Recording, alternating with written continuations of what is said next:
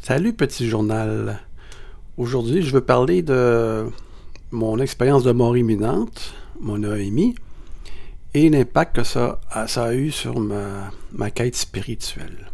Ça ne devrait pas être une longue vidéo parce que mon expérience n'a pas duré longtemps, mais ce fut intense. Je devais avoir environ 11 ans. Et j'étais en train de me baigner avec mon frère et mon cousin. Mon frère était un an plus jeune que moi et mon cousin était à peu près mon âge, mais il était petit. Mon cousin allait en premier dans la rivière, s'avança et commençait à paniquer. Et il commençait à voir comme euh, couler. Je m'en vais, moi je marche et je le prends et je le pousse vers le bord, vers la rive. Il faut dire que je commençais à savoir nager. Les deux autres, euh, pas sûr. Et mon frère, euh, la même chose, euh, s'avance et tout soudainement, ah, panique, il, est en train de couler lui aussi. Presque. Donc je m'en vais le voir. Et là, c'est à mon tour. Ce que je ne savais pas, ce qu'on ne savait pas, c'est que dans la rivière, il y avait un, un fond, un bas-fond. Donc on avait de l'eau par-dessus la tête. Et mon frère euh, s'est mis à s'agripper après moi et euh, dans la panique euh, me maintenait sous l'eau avec ses pieds, mais il a finalement réussi à se propulser grâce à mon corps sous l'eau vers la rive. Mais moi, je ne prenais pas plaisir ben, parce que j'ai manqué d'air. Et à un point tel que je me sentais comme aller au fond et je me sentais m'évanouir. Et j'avais conscience que j'étais en train de, mourir parce que j'étais rendu dans un état catatonique. Lorsque j'ai manqué d'air, euh, mes oreilles sont mises à, comment ça, à sciller. Comme une Maintenant, je le sais, que lorsqu'on va dans le. Plus on va dans, le, dans les profondeurs, plus la pression fait de la pression sur les oreilles. Ça fait comme un genre de bourdonnement intense. Mais intense, là, puis plus ça allait, plus ça devenait intense. Et plus ça allait, plus mon corps, mon cœur, je l'entendais battre fort. Boum, boum, boum. Et un bruit énorme. Mais j'étais plus capable de nager. J'étais comme catatonique, paralysé, euh, je m'en allais vers la mort, assurément.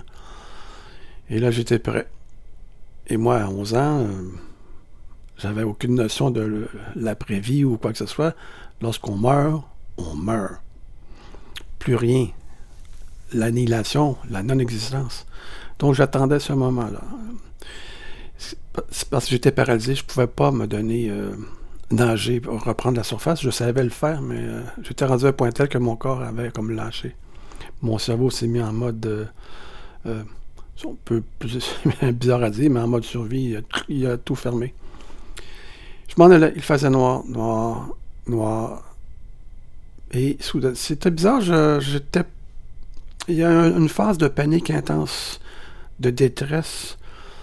Et je dois dire que tout au long de mon expérience, tout au long, et ça c'est commun à ceux qui ont fait des expériences de mort imminente, toutes les sensations, les ressentis sont, je dirais pas quintuplés, mais sont multi-quintuplés. C'est intense ce que, ce que l'on vit, ce que l'on ressent.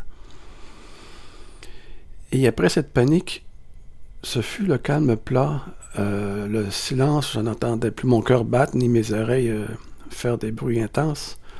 J'étais calme et résigné dans la noirceur. Je me suis dit, j'attends.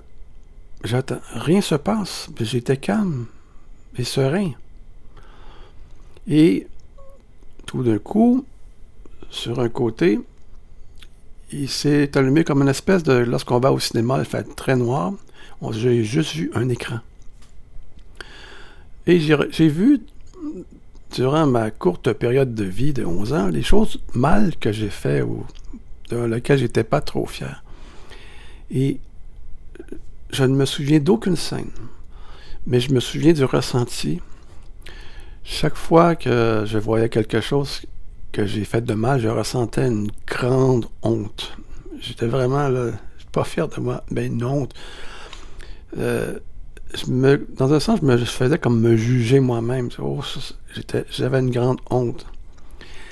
Après cet épisode, un autre écran s'est ouvert à l'opposé et l'autre s'est éteint sur les choses bien que j'ai fait euh, durant ma courte vie.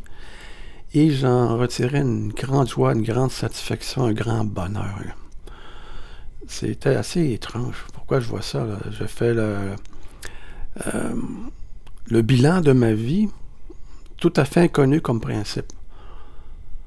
Et lorsque l'écran du bien, du mal et du bien se sont, ont disparu, le tour de rôle, j'ai été plongé comme dans une, ben, pas comme, dans une lumière intense.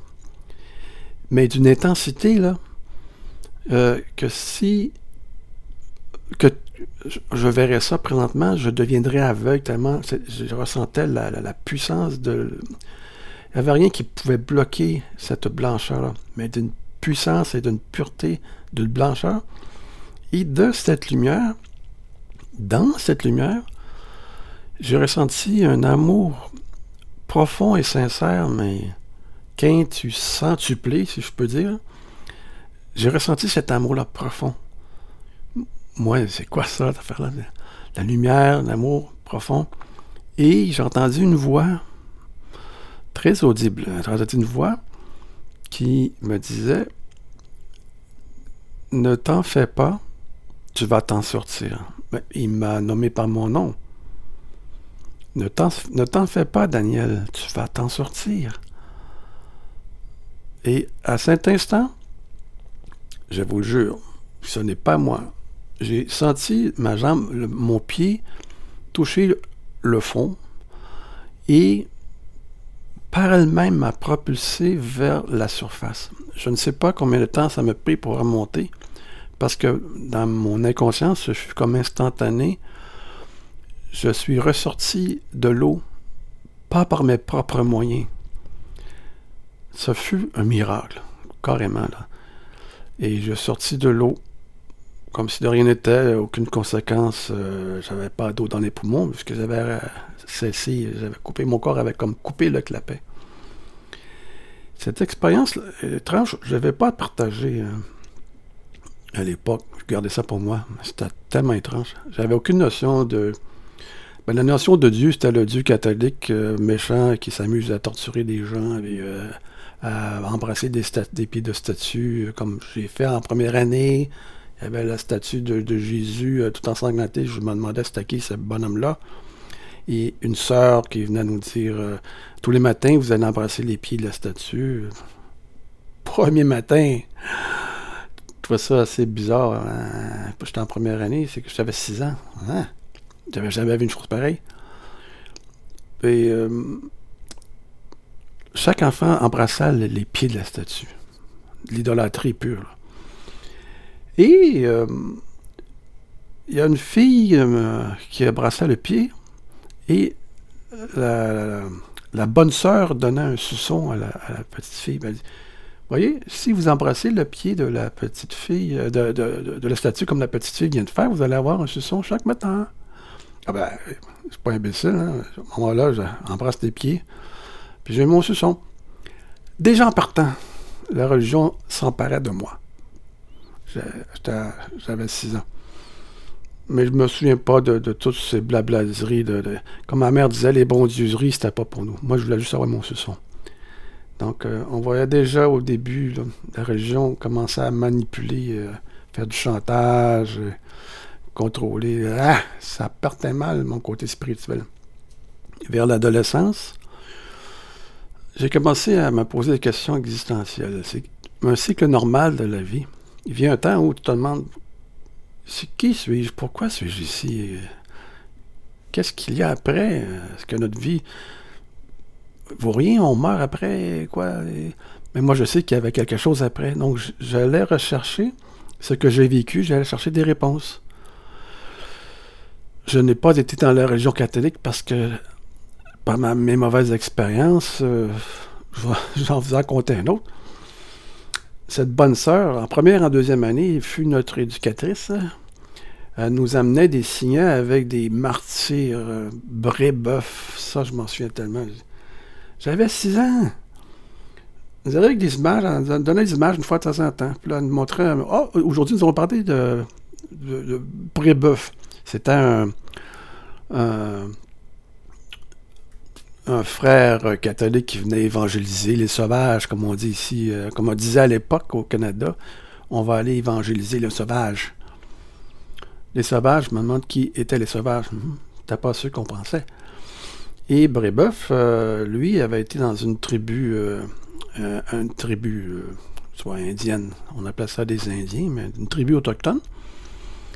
Et ils l'ont fait retirer, ils l'ont mis sur un poteau, ils l'ont brûlé, mais aussi ils ont retiré son cœur, ils l'ont mangé vivant. Euh, ah, terrible.